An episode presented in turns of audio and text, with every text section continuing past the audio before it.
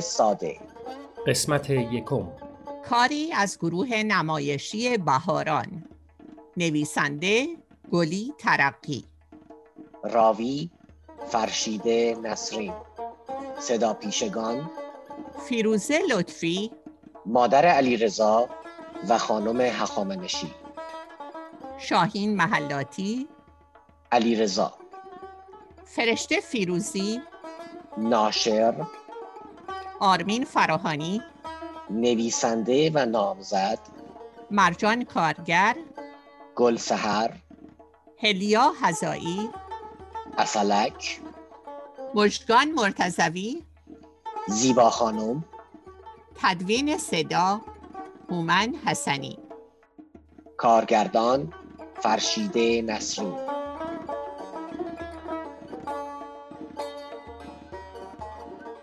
علیرضا میم ملقب به فانوس خیال از اینکه به اولین کتاب شعرش اجازه چاپ نداده بودند سخت حیرت کرد.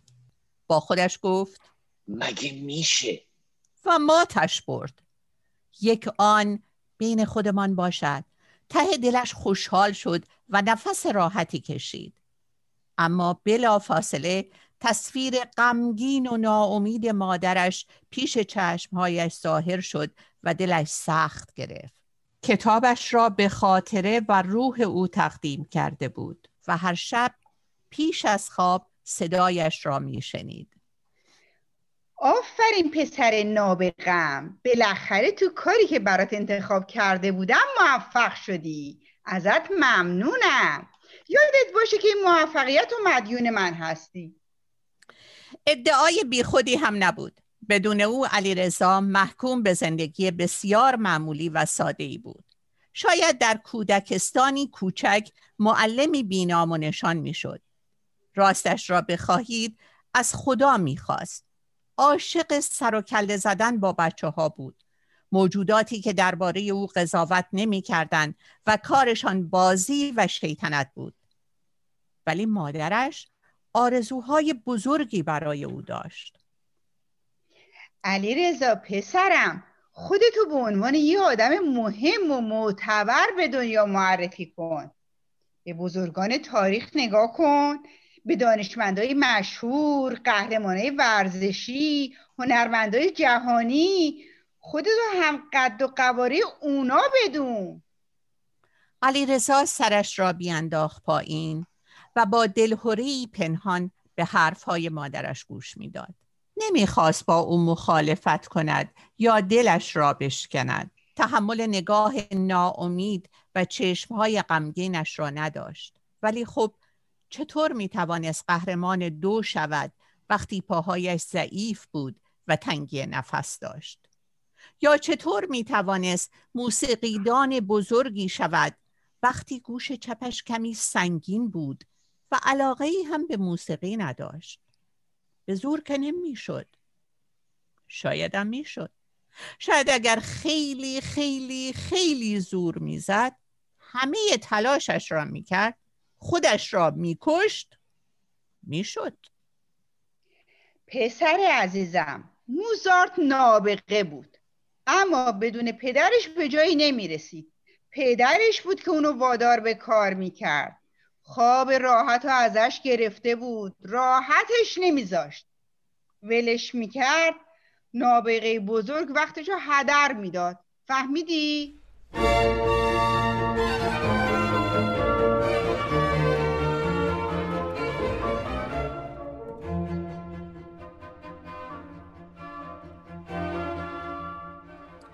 علی رسا می‌خواست بگوید بیچاره موزارت چه زندگی و عاقبت بدی داشت. اون همه شهرت به چه دردش خورد؟ نه مادر عزیزم من نمی‌خوام مثل اون باشم. این حرف ها البته نجواهای درونی و پنهانی بودند. به زبان نمی آمدند علی رضا بعد از مرگ مادرش با خودش عهد بسته بود که برای یک بار هم که شده آرزوی او را برآورده کند.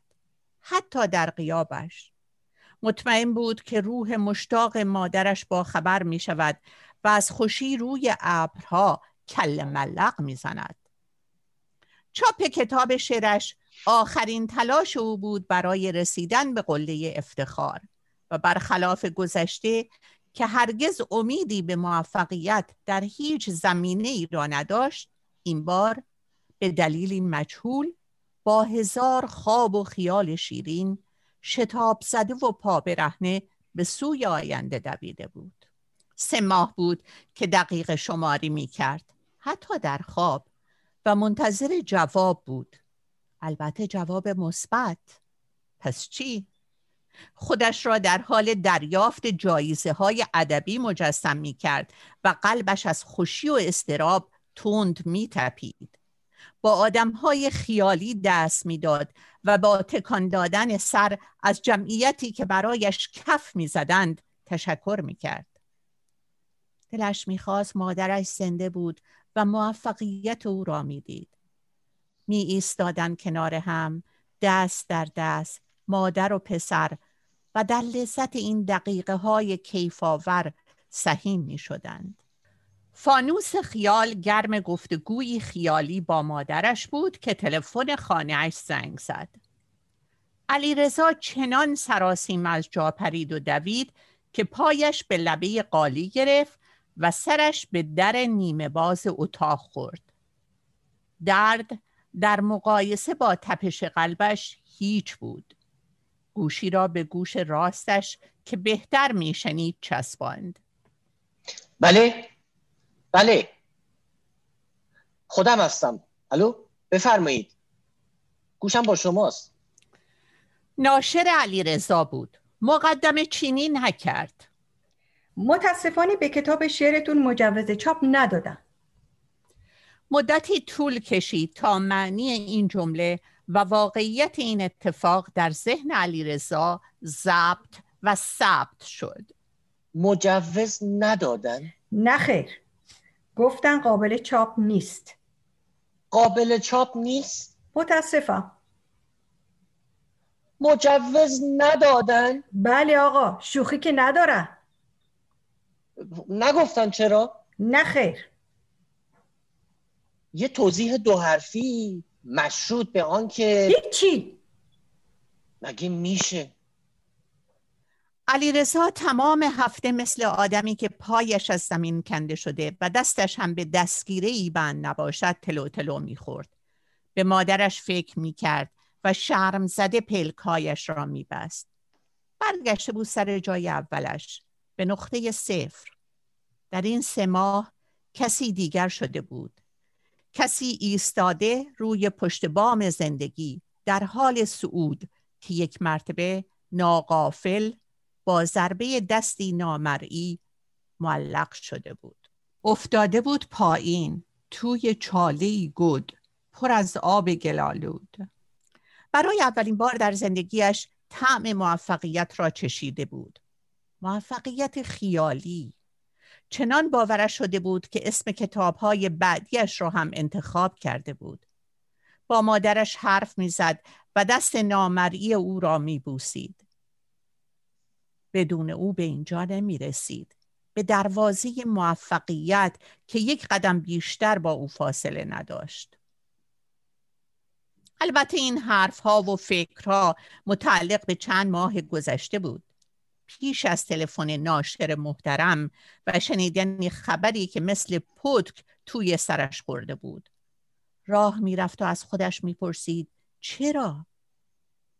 کسی نبود به او بگوید که شاعر عزیز این اتفاق روزی پنجاه بار برای پنجاه شاعر و نویسنده و نقاش و کارگردان سینما میافتد. کجای کاری؟ مگر تو تافته جدا بافته ای لابد کتابت مزخرف بوده. یک کتاب دیگر بنویس یا برو دنبال کاری دیگر. علی رضا تا علت رد شدن کتابش را نمی‌فهمید آرام نمی گرفت. از بکار بردن کلمه هایی که به نظرش ممکن بود ایجاد درد سر کند خودداری کرده بود. 120 بار کتاب شعرش را از اول تا آخر خوانده بود و هر بار 120 کلمه و جمله را محض احتیاط و از ترس آنکه مبادا باعث درد سر شوند حذف کرده بود هیچ بیتی از اشعارش چه آشکار چه نمادین اشاره به موضوعی سیاسی یا جنسی یا مذهبی نمی کرد. در حقیقت به هیچ چیز اشاره نمی کرد. شاید همین موجب سوء زن شده بود.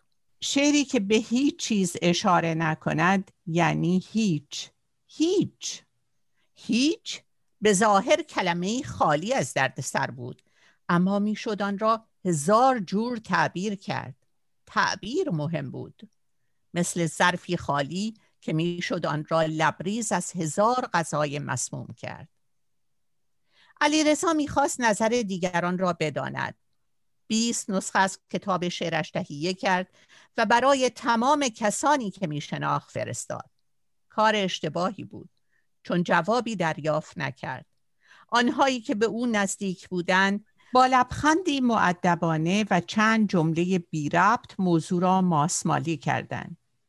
یکی دو نفر از طرح روی جلد تعریف کردند یا از جنس کاغذ و غلطهای چاپی کتاب ایراد گرفتند.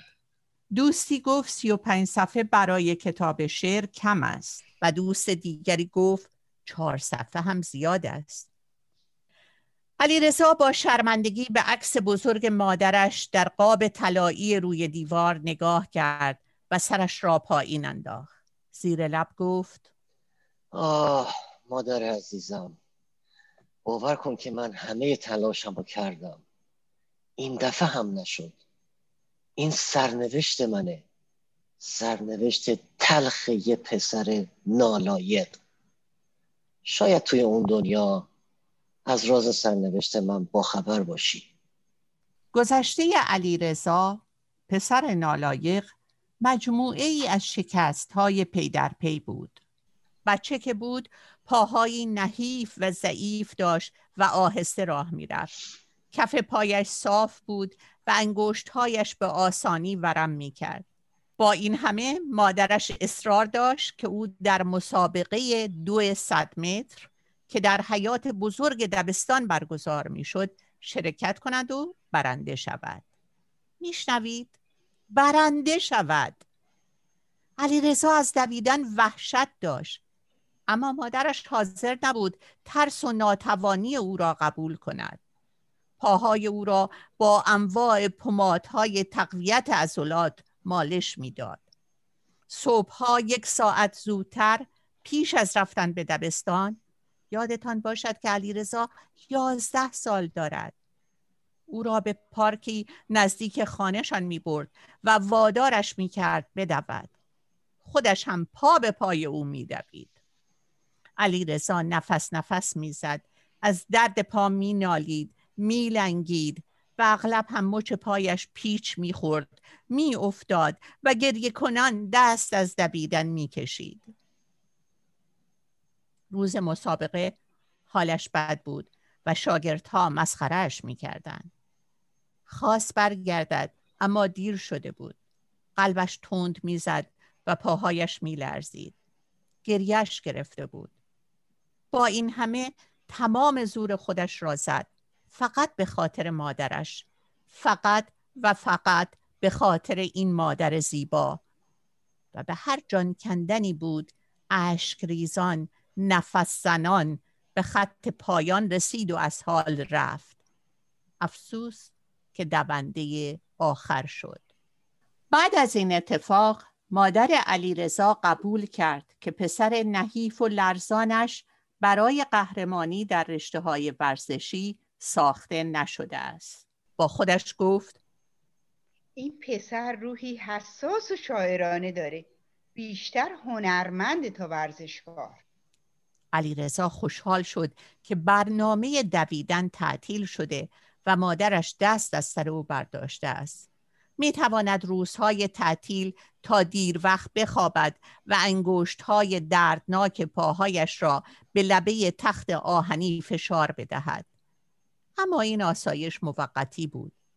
علی رضا هنوز لذت تنبلی را خوب نچشیده بود که مادرش او را با خودش به تالار رودکی برد ارکستر فلارمونیک تهران اپرای کارمن را با خواننده مشهور اجرا می کرد. مشهور در ایران علیرضا کنجکاف بود و به اطراف نگاه می کرد. همه چیز برایش تازگی داشت. مادرش از گوشه چشم نگاهش می کرد و لبخند می زد. بیرون که آمدند در گوش علیرضا گفت. دیدم با چه لذتی گوش می‌دادی. تمام وجودت محو اپرای کارمن شده بود. چرا تا به حال متوجه نشده بودم؟ مطمئنم که موسیقیدان بزرگی میشی.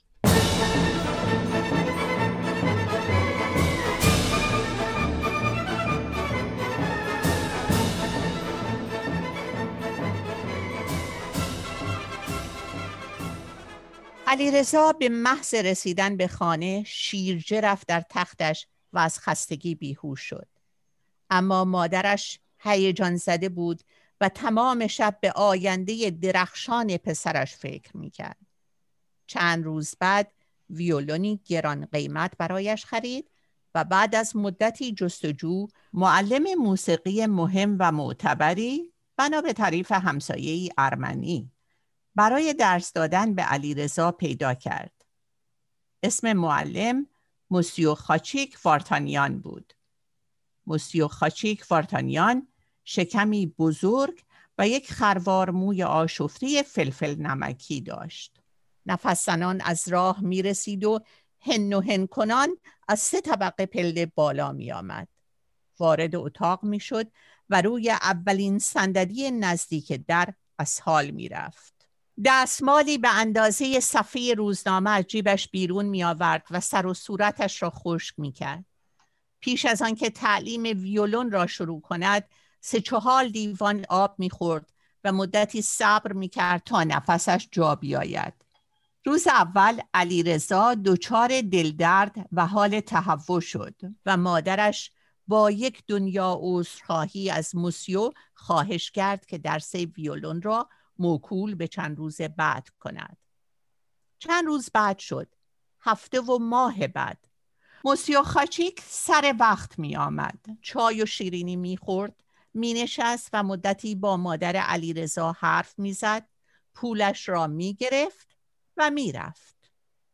تا اینکه عاقبت بعد از یک ماه علیرضا با خواهش و تمنای مادرش سر کلاس درس حاضر شد. درس ویولون برای استاد و شاگرد شکنجهی بزرگ بود.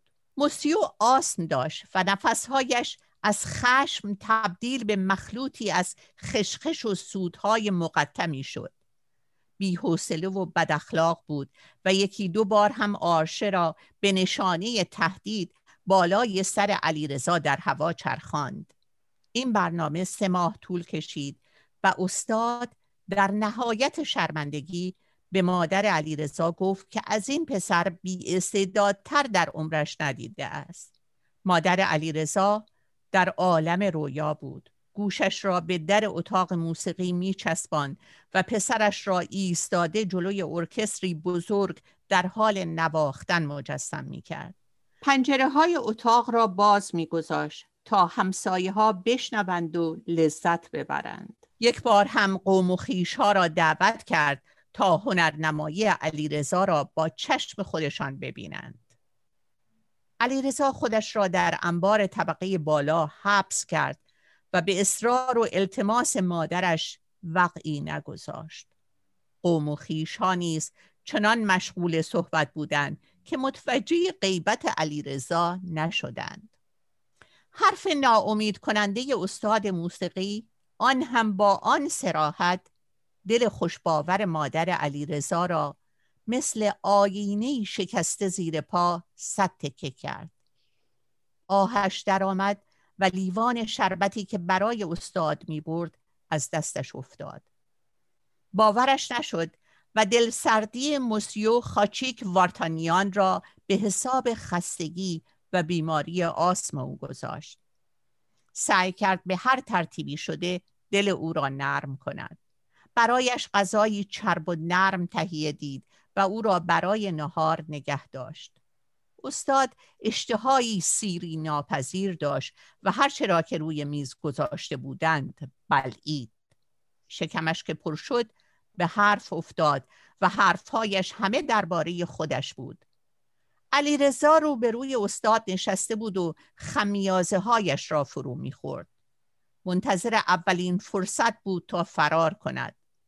استاد بشقاب نیمه خورده غذای او را برداشت جلوی خودش گذاشت و تا آخر خورد.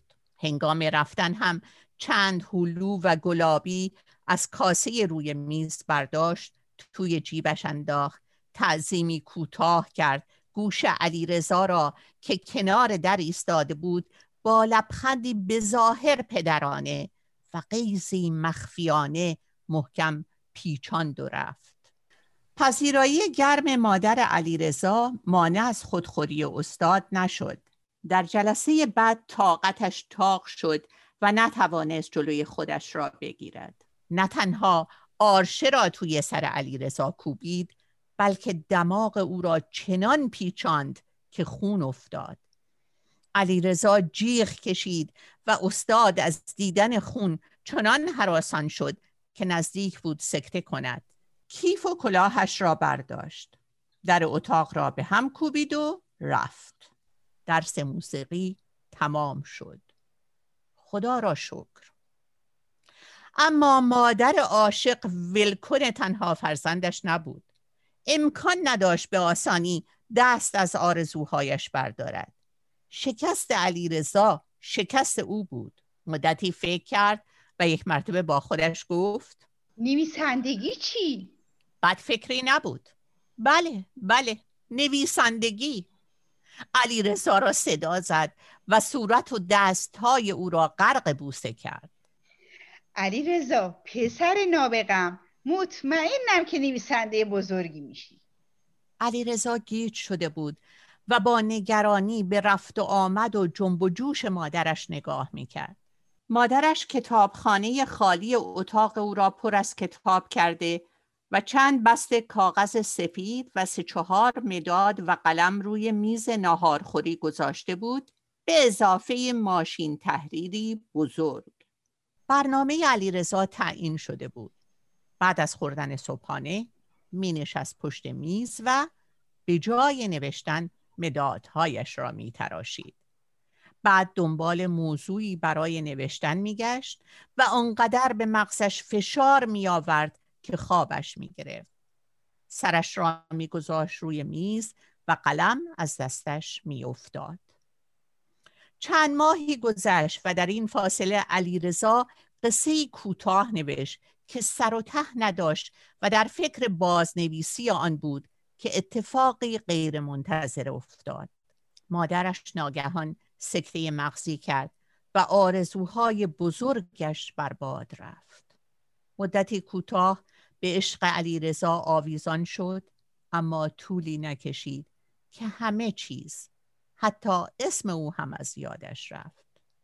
علی رضا تا مدتها ازادار بود می نشست کنار تخت خواب خالی مادرش و گریه می کرد. عکس او را می گذاشت پیش رویش شمعی روشن می کرد و از روح او کمک می خواست. به او قول می‌داد که روزی هنرمندی به نام خواهد شد. در چه زمینه ای؟ نمی‌دانست و اشکایش روی عکس مادرش میریخت. زندگی بدون مادرش معنی نداشت. در فضایی خالی میپلکید و نمی‌دانست به چه چیز یا چه کسی متوسل شود.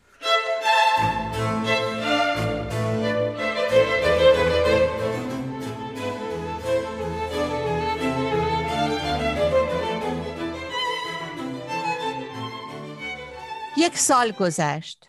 در این مدت علیرضا دست به هیچ کار نبوغامیزی نزد. نبوغ به کنار دست به هیچ کاری نزد. می نشست جلوی تلویزیون و چرت می‌زد. یک روز در مجله هنری چشمش به اعلان مسابقه داستان نویسی افتاد. صدای مادرش در گوشش پیچید. پسرم تو نویسنده بزرگی میشی. مجله را ورق زد. یکی از داستانهای آن را خواند. هوس کرد خودش هم چیزی بنویسد. قصه کوتاه. یک بار دیگر شرایط شرکت در مسابقه داستان نویسی را خواند و باز صدای مادرش را شنید که او را تشویق می کرد. بلند شد. کفشهایش را پا کرد و از خانه بیرون رفت. نزدیک خانهش کتاب فروشی کوچکی بود که لوازم و تحریر هم می فروخت. چند مداد سیاه و دو خودکار قرمز و یک بسته کاغذ خرید. برگشت خانه و یک راست به اتاقش رفت. در را از داخل قفل کرد. ماشین تحریر قدیمی را هم بیرون آورد. کاغذها را گذاشت روی میز و نشست روی صندلی. جمله ای را که نوشته بود خط زد. مداد نکتیزش را از نو تراشید. ته آن را جوید و به فکر فرو رفت. نمی‌دانست از کجا شروع کند و چطور ادامه بدهد. با خودش گفت باید اول موضوع داستانم رو پیدا کنم یکی دو مجله ادبی را ورق زد دید اکثر منتقدها از داستانهای اجتماعی تعریف کردند با خودش گفت باید درباره شخصیتی بنویسم که قربانی شرایط بد جامعه شده به آدمهای دور برش فکر کرد صدیقه خدمتکار پیری بود که از قدیم برای نظافت خانهاش می آمد. شوهرش مرده بود و پنج تا بچه داشت. اما بیشتر از این چیزی درباره او نمی‌دانست. نمی‌خواست هم بداند. آقا مرتزای سپور هم با علیرضا آشنا بود. گاهی وقتها با او درد دل می کرد و از دست زنش می نالید. یک بار هم زنش با قند شکن سر او را شکسته بود. ماجرای جالبی بود بعدش چی؟ این که می‌شد چهار خط چندین روز در خیال به دنبال شخصیتی جالب گشت به پدرش فکر کرد و چیزی از او یادش نیامد دو ساله بود که پدرش را از دست داده بود فکر کرد درباره مادرش بنویسد. نوک قلمش روی کاغذ گیر کرد. نه نه نمی توانست درباره او بنویسد. جرأت نداشت.